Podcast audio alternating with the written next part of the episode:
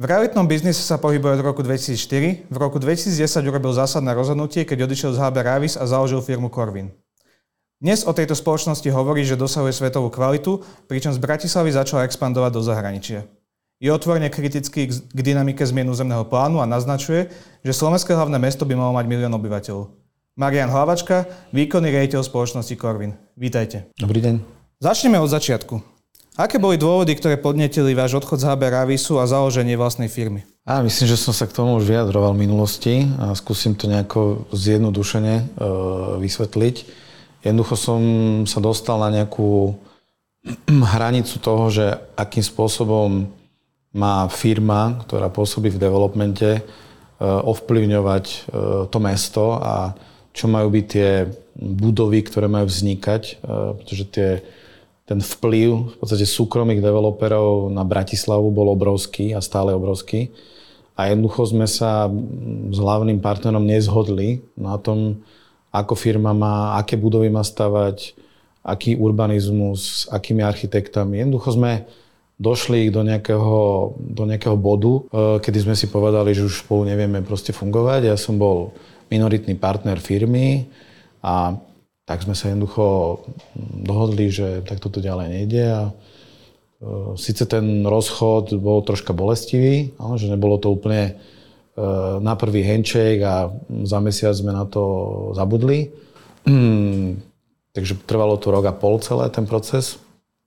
Ale nakoniec dneska e, už keďže ubehlo odtedy poviem, 13 rokov, tak už tie rany sú zahojené a ja už si pamätám len tie dobré veci. Súvisí to aj s tým, že HB Ravis nechcel stavať rezidenčné budovy? Nie len. E, nie len, nesúvisí to len s týmto, súvisí to, poviem, s celkovou stratégiou e, spoločnosti, akým spôsobom sa dívate na, tak jak som povedal, tú skutočnú, autentickú mestotvornosť. A poviem, vznikom tých mono, monozón, e, ktoré boli hlavne ofisové, Ehm, jednoducho nebolo to, no zároveň s architektúrou, nechcem ísť do nejakých veľkých detailov, ale jednoducho nebolo to len o tom, že Reavis nestavia byty. Proste bolo tam, bolo tam viacero vecí, ktoré súviseli uh, poviem, s, celkový, s celkovou orientáciou, s celkovým mindsetom, akým spôsobom sa tá firma vyvíjala. Takže... S akým mindsetom teda začal fungovať Corvin? Eh, snažili sme sa, išli sme na to, poviem, veľmi pokorne veľmi opatrne, dokonca sme si vyslúžili za to určité mm, posmešky alebo zdvihnuté obočia, keď sme začali s prvým projektom v Rači, čo boli Rinzle.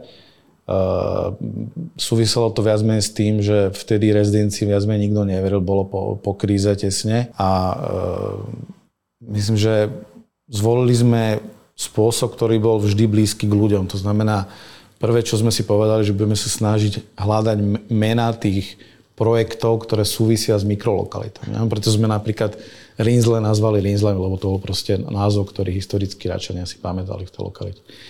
A samozrejme súviselo to hlavne s tým, že chceli sme budovať niečo, čo je mestotvorné v skutočnosti. Čiže byť blízky ľuďom, byť blízky tej mikrolokalite, myslieť menej na Excel, keď tvorím projekt. No, nehovorím, že nemyslíme na Excel, ale dá sa povedať, že Excel je v druhý v poradí, keď hovoríme o kritériách. Čiže myslíte, myslíte, že keby ste Rinzle pripravovali dnes, tak by vyzerali rovnako? Ja si myslím, že by vyzerali skoro tak isto, pretože mm, ja tam často chodím na bicykli okolo. E, tá fasáda je dneska nezmenená. Ľudia nič nedotvorili napríklad, čo bolo bežný štandard, že keď vznikali v rokoch 13, 2013, 2014, 2015 bytovky, tak dnes, keď sa na ne pozriem, tak či už pribudli satelity, alebo tam pribudli na balkónoch nejaké e, čudné veci. Proste dneska rinzle sú viac menej nedotknuté. Áno, a že celá tá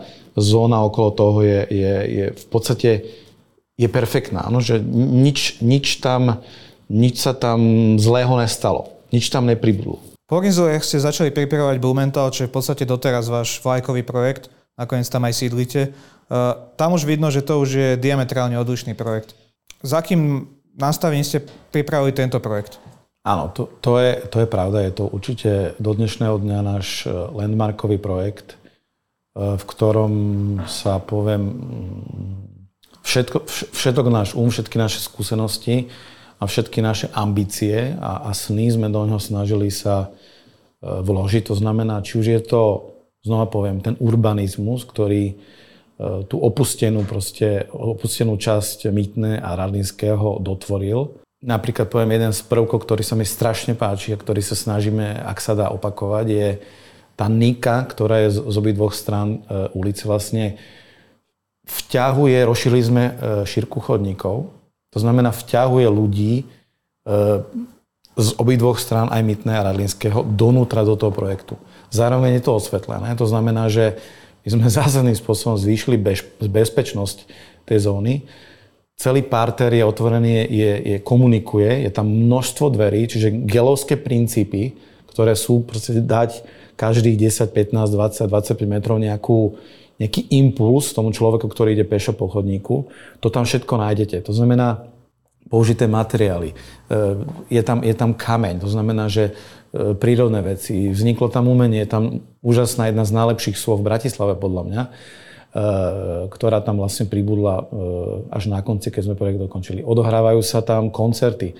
Čiže je tam obrovská pestrosť aktivít, plus technologicky ten projekt je dodneska poviem výstavná skriňa Corvinu, pretože od tepelných čerpadiel, od stropného chladenia, od zelených striek, jednoducho sú tam všetky prvky, ktoré, ktoré si myslím, že sú dôležité na to, aby sme mohli povedať, že toto je udržateľný development.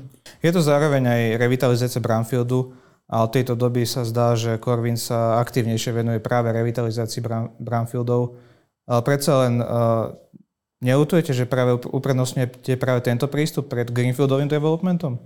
Absolutne Predsa nie. Good House, aj Palma, ktoré sú ďalšie také brownfieldové projekty, sú stíhané niek- určitými problémami.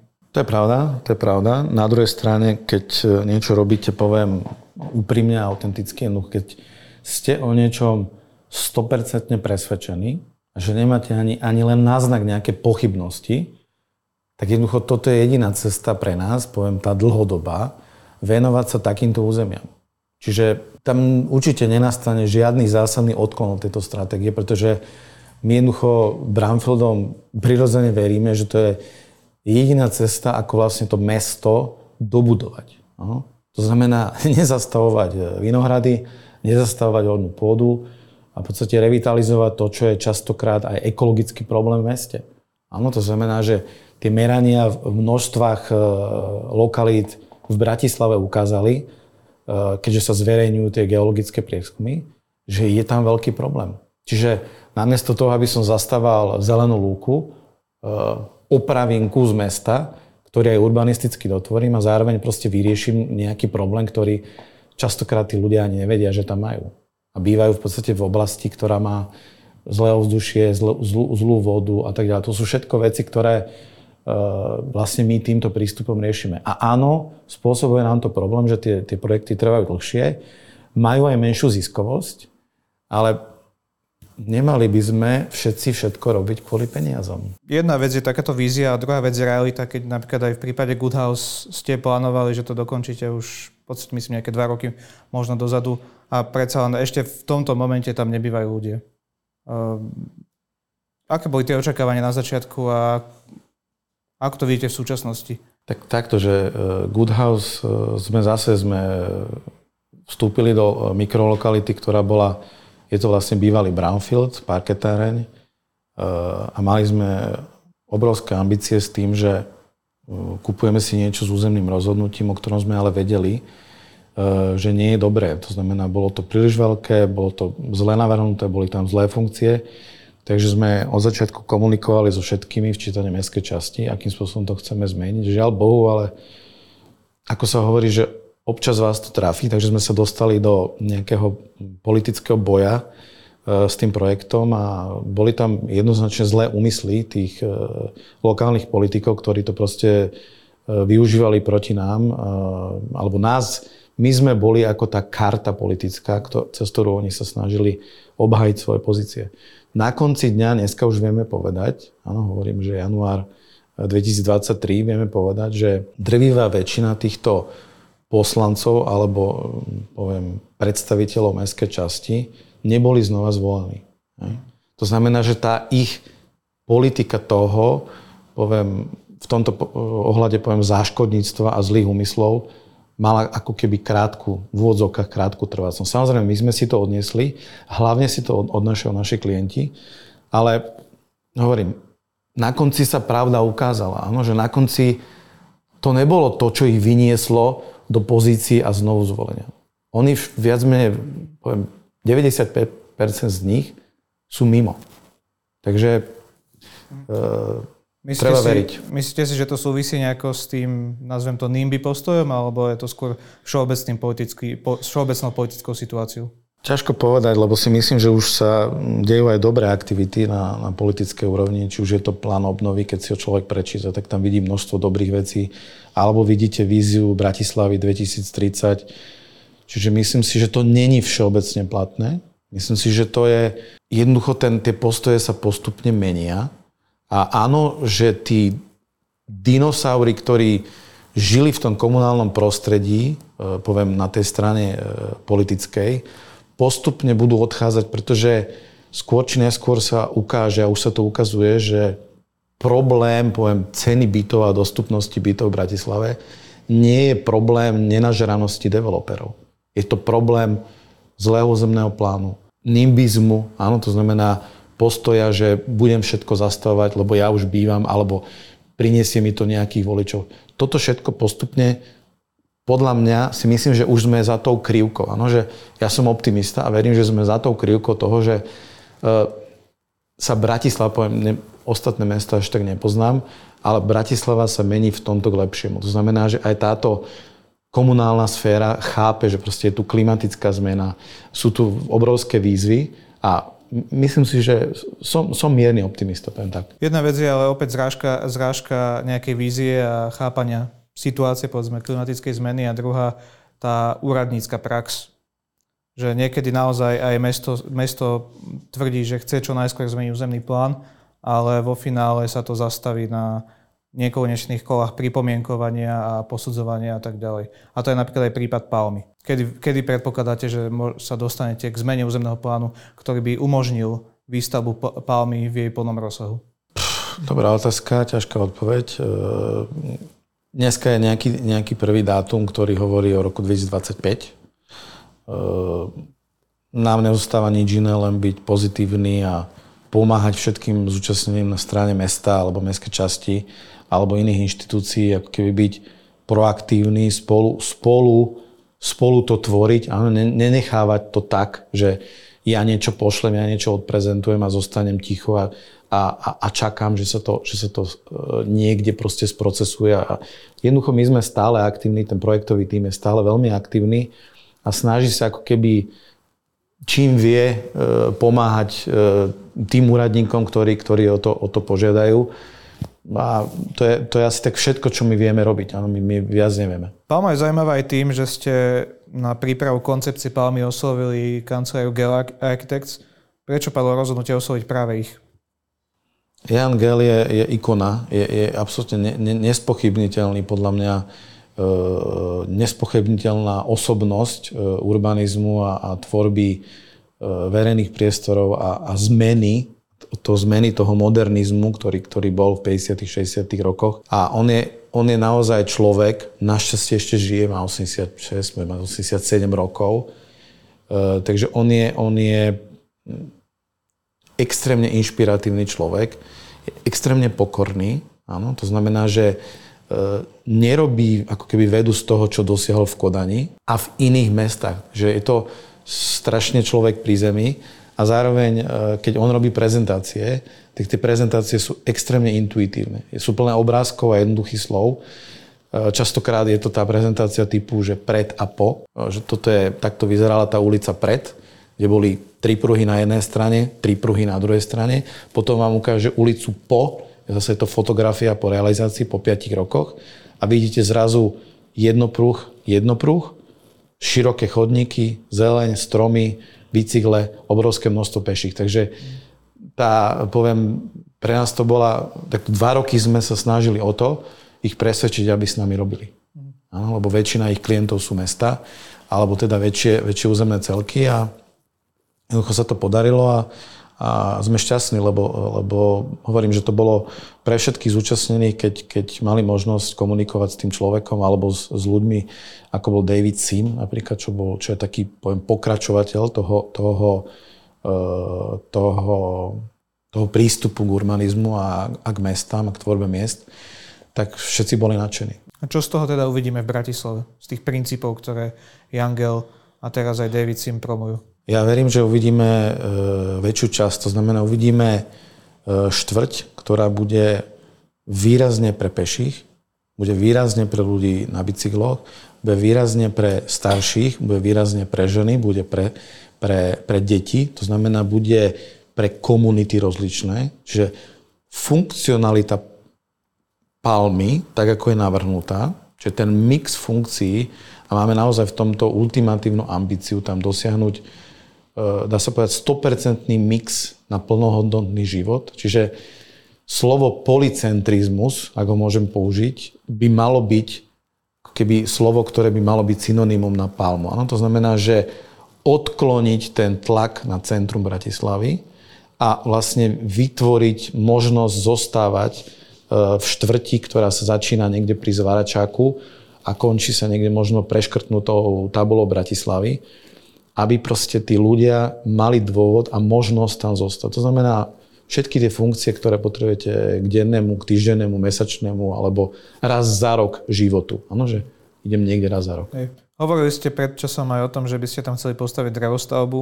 Je tam aj otázka, čo so silom? Ako, ako to vyzerá v, t- v, t- v tomto smere? Dobre, to sú dve, eh, dve otázky v jednom. Takže e, drevostavba, poviem, e, tu sme narazili na realitu Slovenska a narazili sme na žiaľ Bohu zastaralú požiarnú normu a e, jednoducho napriek dvom rokom neskutočného úsilia e, sme nedostali zelenú od e, požiarníkov na postavenie drevostavby, poviem kancelárske drevostavby. Takže sme museli tie plány prehodnotiť a rozhodli sme sa, že napriek tomu chceme ukázať Slovensku, a Bratislave, že sa drevostavba dá postaviť, že bude o ňu záujem. To znamená, že sa dá aj nákladovo postaviť, že zákazníci o to záujem budú mať, že to je ako keby ten pilot, ktorý chceme, ktorý chceme spraviť v Palme a budeme to skúšať spraviť v bytoch. To znamená, že namiesto kancelárskej budovy teraz nové rozhodnutie je, že budeme skúšať povoliť uh, bytovku. Čo sa týka sila, tam máme, poviem, nejakú myšlienku e, s Metropolitným inštitútom Bratislavy, že by sme ich radi, už sme ich do toho zavolali a radi by sme keby v súčinnosti s nimi, teda s mestom, e, vytvorili nejaký koncept pre tú budovu, aby to možno malo výrazne verejnú, verejnú funkciu. Takže nechcem nič predpovedať, pretože to ešte len začína celý ten proces, ale určite máme, poviem, znova veľkú ambíciu odpilotovať, ak to tak môžem nazvať, nejakú aj procesne, aj poviem funkčnosťou tej, tej budovy, niečo, čo by sa mohlo stať, poviem, zase chcem byť pokorný, ale mohlo by to byť jedným z landmarkov Bratislavy, áno. Neobávate sa, že tieto ambiciozne plány a riešenia môžu práve ekonomicky naraziť v prípade, že tá dĺžka zmeny plánu bude trvať pridlho? Určite áno, určite áno. Je to, je to zás...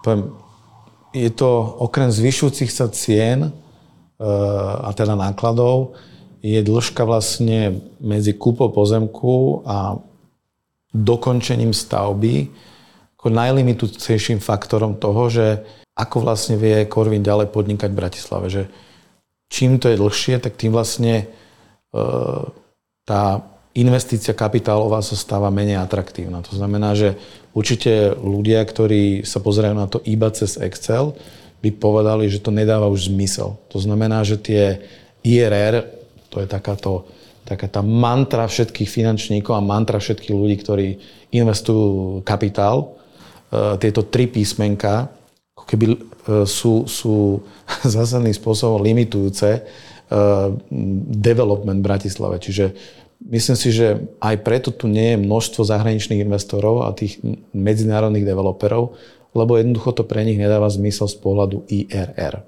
Takže my na IRR v tomto prípade zabudáme. IRR je v šuflíku a pozeráme sa na to už len z pohľadu toho, že ak raz niečo začneme a máme nejakú víziu, chceme to dokončiť, aj keby sme mali skončiť na nule. Ambícia je určite to spraviť, pretože tak ako som hovoril o Blumentáli, dúfam, že raz budem môcť, nechcem povedať o koľko rokov, lebo ak to vyslovím, tak sám seba potom budem uh, challengeovať, že prečo sa to nestalo. Verím, že raz budem hovoriť o Palme ako o, a, ako o niečom, čo poviem, v úvodzovkách porazilo e, Blumenthal. Je táto dĺžka investičného procesu a všeobecnosti náročnosť developovania v Bratislave dôvodom, prečo ste sa rozhodli preniesť aktivity aj do iného prostredia? Veľmi aktívni ste samozrejme v Slovensku, v Lublane, kde momentálne ste jedným z najvýznamnejších developerov.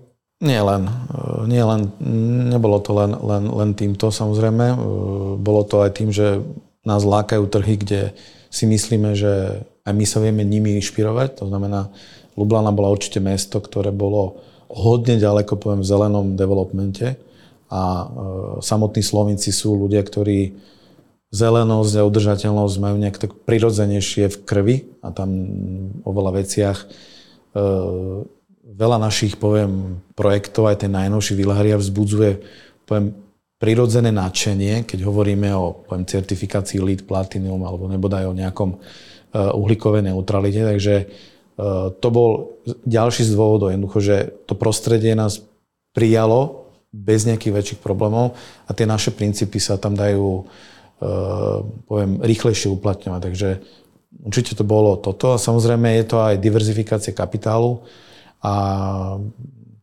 áno, jedno s druhým. Áno, že ne, nikdy to rozhodnutie neviete postaviť len na jednom kritériu. Áno, že neviem dostať povolenie v Bratislave, preto idem podnikať do Slovenska. Takto by som to nenazval. Ale samozrejme, že keby ten investičný cyklus v Bratislave bol kratší, tak si myslím, že kapitál, ktorý máme k dispozícii, asi by sme ho viac, poviem, v úvozovkách recyklovali v Bratislave, ako máme tu možnosť teraz v Slovensku, prípadne v ďalších trhoch, ktoré ideme Eh, tento rok otvoriť. V čom sú tie rozdiely medzi Bratislavou a Lublanou, že vlastne tam sa vám darí kupovať viac pozemkov a rozvíjať viac projektov, ako to je v Bratislave? Tak ako ste už povedali, áno, stali sme sa tam významný a ak nie možno najvýznamnejším developerom v meste, keďže vlastne minulý rok sme kúpili tri významné územia, eh, ktoré sú všetky veľmi centrálne umiestnené. No, Myslím si, že mm, Lublana je proste poviem, zaslúbené mesto. Jednoducho mm, zmena územného plánu sa dá, dá sa povedať, že sa dá naplánovať časovo. Čiže procesy sú otočené už viackrát a keď prídeme s niečím a povie sa, že ideme, potrebujeme zmeniť územný plán, tak my vieme, že potrebujeme dve e, mestské zastupiteľstva, potrebujeme dve verejné prerokovania Všetko sa dá naplánovať v čase a viac menej sme to aj dodržali pri tom prvom projekte. Takže teraz poviem, že keď si viete spraviť časový plán a keď vy ste v meste, ktoré napríklad zásadným spôsobom rozširuje e, pešiu zónu, e, podporuje bicykle, je to proste jedno z najzelenších hlavných miest Európy, no tak e, dá sa povedať, že s našim prístupom my sme sa veľmi zladili. Áno? Že, že oni sú radi, že sme tam prišli a snažia sa nás keby podporiť. Tá situácia, aká je v Lublane, že to umožňuje aj realizáciu možno odvážnejších e, projektov, odvážnejších architektúr. Pokiaľ mi je známe, tak e, pripravujete developmenty s pomerne prestížnymi kanceláriami, e, ktoré nie sú prítomné ani v Bratislave. A pritom Lublana je výrazne menšie mesto. No áno, možno je to len náhoda, ale ne, ne, nebral by som to ako, ako nejakú... Nemyslím si, že z toho vyplýva nejaký zásadný záver. A samozrejme, e, Lublana je veľmi rada, keď alebo mestskí predstavitelia sú veľmi radi, keď prídeme s niekým ako je Gel, alebo prídeme s niekým ako je Schmidt Hamel Lassen.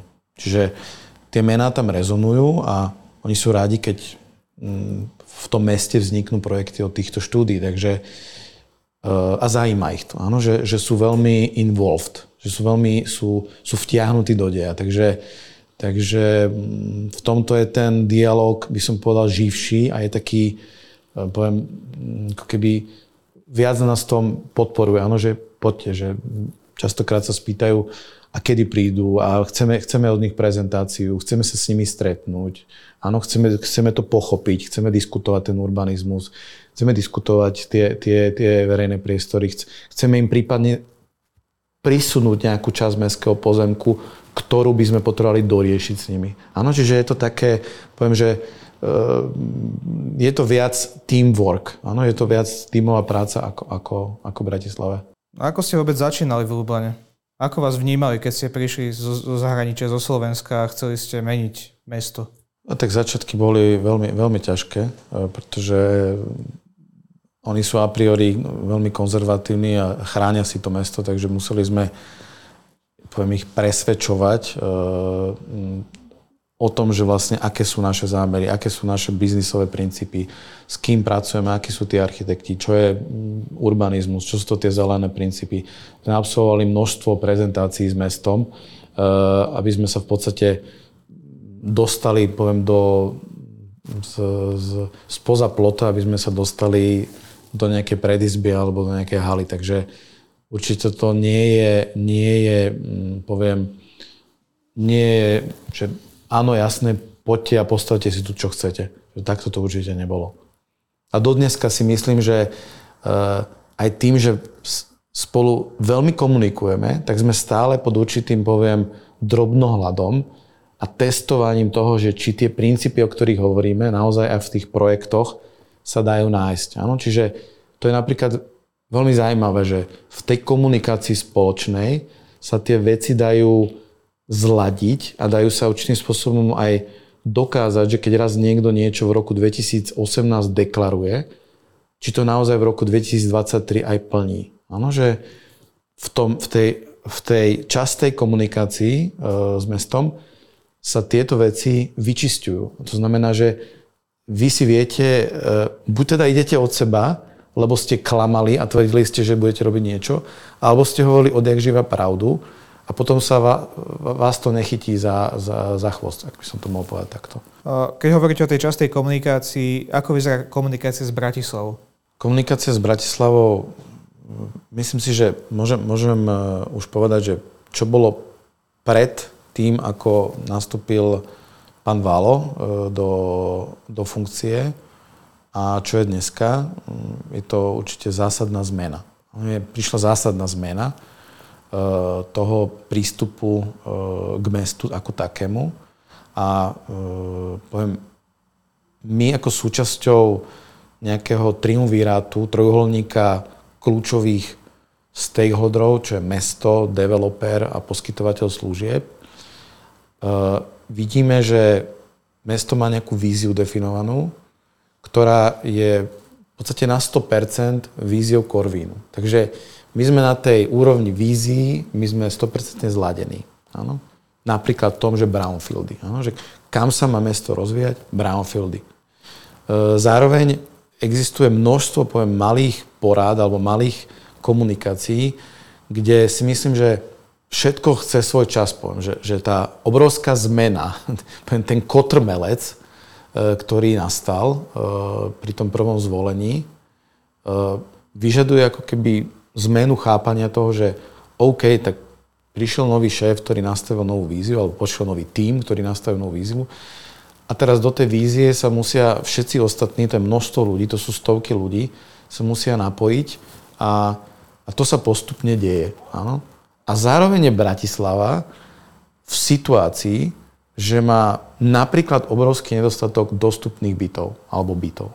Čiže zároveň beží aj ten tlak zo strany developerov na to, aby sa menil územný plán, aby sa dávali záväzné stanoviska a tak ďalej. Čiže bežia dva procesy, ktorý je nastavenie sa toho týmu Matúša Vala na novú víziu a zároveň existujúceho tlaku zo strany developerov, ktorí chcú stavať, lebo vidia dopyt.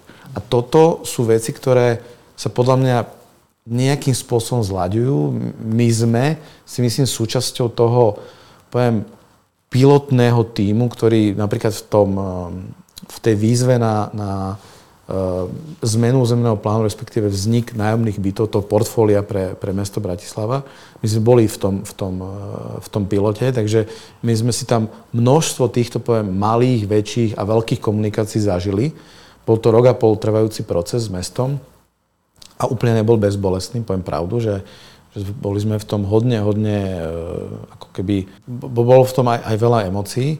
A áno, jednoducho asi si to vyžaduje proste trpezlivosť, vyžaduje si to veľa komunikácií, jednoducho a tie komunikácie bežia. Čiže ja hovorím, e, treba byť trpezlivý, treba byť pozitívny a treba ako keby mm, ukazovať, že čo sú tie dobré príklady. Ano? Že vedieť, povedať, že áno, toto je dobrý príklad, toto je projekt, ktorý je, je mm, dá sa na ňo ukázať, že tento projekt by mohol byť ten vzorový projekt pre budúcnosť Bratislavy a poďme okolo neho spraviť tú edukáciu všetkých zúčastnených, čiže aj mesta, aj developerov a možno okolo toho projektu potom spraviť aj kampaň a povedať, áno, takto si predstavujeme, že bude vyzerať vzorový development a tie princípy nejakým spôsobom spísať a povedať, dobre, toto je vec, ktoré sa vieme, ku ktorej sa všetci hlásime a budeme to tak všetci robiť.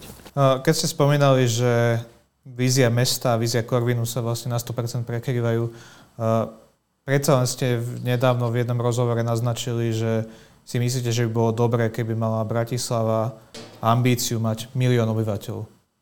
Myslíte si, že toto je ambícia mesta? A neviem, či až, e, až tak, že by definovali počet obyvateľov. Ja som to, e, to číslo som použil ako číslo, ktoré vie zaujať. Áno, to znamená, e, aby sa nad tým ľudia začali, e, začali nad tým rozmýšľať, že prečo som to povedal. Teraz, keď to môžem dovysvetliť, tak myslím si, že to už veľakrát zaznelo, len sa tomu nedal tento, poviem, nadpis. Čiže zaznelo to, že za posledných 30 rokov okolo Bratislavy vznikli desiatky tisíc bytových jednotiek, či už v rodinných domoch alebo v nejakých bytovkách. Tí ľudia všetci viac menej pracujú a používajú mesto, ale mesto z nich má iba časť e, benefitov. Takže pokiaľ by mesto, poviem, aktivizovalo správnym spôsobom brownfieldy, ktorých je poviem, minimálne, minimálne 600 hektárov, tak vie vzniknúť na týchto 600 hektárov 30-40 tisíc bytových jednotiek. Minimálne, minimálne. Minimálne. A teraz, prečo by to malo vzniknúť? No preto, že ľudia chcú žiť v Bratislave väčšinu ľudí, keby ste sa pýtali, prečo sa presťahovali za, za brány v Bratislave, tak povedia, no buď to pre mňa nebolo dostupné, alebo som si nevedel nič vybrať, alebo už nič nebolo. E, vždy je tam nejaký dôvod, ale keby mohli, bývajú v Bratislave a pracujú v Bratislave aj tak. Takže miliónové mesto je len skratka k niečomu, čo e, poviem, že by z Bratislavy mohlo spraviť jednak aj budžetovo, úplne niekde to iné mesto, By the way, ak mám správne informácie, tak rozpočet Lublany, príjmy a e, výdavky rozpočtu Lublany sú na tej istej výšky ako Bratislavy. A Bratislava si myslím, že je výrazne väčšie mesto ako, ako Lublana. Takže Bratislava potrebuje e, tie rozpočtové zdroje. A samozrejme, jedným z, z rozpočtových zdrojov je aj poplatok za, za rozvoj, developerský poplatok. Jedným z, z tých je aj e, ten náš v podstate vstup že v Bratislave darujeme e, množstvo bytov, keď sa zmenia územné plány. Čiže áno, Bratislava vie získavať svoje zdroje, len musí rásť a musí rásť vo svojom intraviláne, lebo stále je to mesto, ktoré je oproti ostatným západoeurópskym e, metropolám zhruba 3 až 4 krát e, menej zahustené, čo samozrejme spôsobuje aj tie problémy, že MHDčka nemá toľko peňazí, koľko by mala mať, lebo obsluhuje jednoducho príliš riedku sieť sídiel. Áno, to je veľmi jednoduché. Rovnako kanalizácia, rovnako elektrika, rovnako voda. Všetky tieto veci sú proste poviem, trikrát menej výhodné, pretože obsluhujú na kilometr štvorcový menej sídiel, menej bytov, menej ofisov, menej shoppingov. Tom, týmto veciam rozumiem, ale predsa na, všet, na presenie takýchto zmien je treba politická vôľa. A nie je to len politická vôľa na strane mesta, ale aj na strane štátu. E, nevidíte priestor aj preto, že pre Alebo inak sa spýtam, nemyslíte si, že by bolo možné, že by bolo potrebné preorientovať možno tú komunikáciu aj smerom k štátu? Takto, uh, poviem, poviem za, za nás, ako za Korvin. Uh, my sme pripravení a sme súčasťou nejakých komisí, ktoré napríklad majú zmeniť požiarnú normu kvôli drevostavbám. Samozrejme, zaujímame sa o, o, o parkovaciu normu, ktorá taktiež je veľmi nešťastná. Vlastne ona produkuje dopravu navyše pre Bratislavu. Zároveň sme sa rozhodli, že ak nás mesto alebo štát požiada o zdieľanie know-how, ktoré sme za tie roky nadobudli v rámci developmentu zelených budov, tak sme pripravení ho zadarmo vlastne zdieľať, či už s mestom alebo so štátom. A myslím si, že z tohto pohľadu my nemáme viac ani poviem, personálnych kapacít, aby sme vlastne boli tí, ktorí sú viac aktívni. Že my už ako keby viac aktívni, myslím, že ani nevieme byť. Že my, my robíme všetko preto a sa snažíme publikovať rozhovory, publikovať odborné články. Proste snažíme sa aj v tomto robiť maximum, ako vieme. A to je asi tak všetko. Ja si myslím, že my sme predsa len sme komerčný subjekt, takže niekde ako keby končí tá naša úloha a povinnosť a, a pokračuje to niekde inde. Záverom sa ešte spýtam, aké ešte ďalšie projekty môžeme od Korvinu očakávať v Bratislave? Bratislava je naše domovské mesto, takže my Bratislavu úprimne považujeme za najlepšie mesto na život na svete. A keď to aj tak dneska nie je, tak si myslíme, že sa vie stať z rozličných dôvodov, ktoré mm, si myslím, že nechám už na, na, na ľudí, nech si každý doplní to svoje. Bez toho, aby som určil lokalitu alebo veľkosť projektu. Určite máme záujem, máme veľký záujem byť v Bratislave prítomný, výrazne prítomný a rokujeme o projektoch, ktoré sú veľmi významné, ale pokiaľ nie je to podpísané, tak e, nemôžem vám to žiaľ povedať. Ale určite poviem... Downtown medzi nimi nebude? Nebudem, nebudem, to, nebudem to komentovať, pretože to sú prebiehajúce rozhovory, ale určite poviem za Korvín, že chceme mať významnú stopu v bratislavskej developerskej, poviem, v bratislavskom developerskom klube, alebo ako to nazvať. A všetko by to malo byť v súlade s princípmi, o ktorých som dneska hovoril. Čiže nebude to mimo týchto princípov a mimo týchto stratégií a malo by to byť niečo, čo bude veľmi významné. Áno? To znamená, že malo by to posunúť uh, tú našu projektovú úroveň zase o kúsok ďalej. Či sa to podarí, neviem, ale mm, tú ambíciu máme. Takže neodchádzame z Bratislavy, naopak, myslím si, že Bratislava má svoju veľkú perspektívu, aj kvôli tomu, čo som povedal, že úprimne som presvedčený, že Bratislava je skvelé miesto na život z nejakých dôvodov. A tie dôvody alebo tie prvky, o ktorých si myslíme, že prečo sa tu oplatí žiť, pracovať, uh, tu sú a dajú sa zlepšiť. A keď viete niečo byť súčasťou príbehu, čo sa dá zlepšiť, tak možno je to, poviem, okrem toho, že to domovské mesto, je to vždycky aj nejaká, poviem, ambícia alebo hrdosť alebo nejaká, nejaká emócia k tomu mestu, že prečo by sme to robili v cudzom meste. Ano? Veď chceme to naše mesto keby spolu vytvárať a zlepšovať. Takže Není to tak, že odchádzame z Bratislavy. A keď máme inde projekty a máme expanziu inde, určite nebudeme tí, ktorí zdvihnú kotvy, predajú všetky pozemky a pôjdu niekam inam. Ďakujem pekne, že ste si nás našli čas. Marian Hlavačka, CEO spoločnosti Corvin.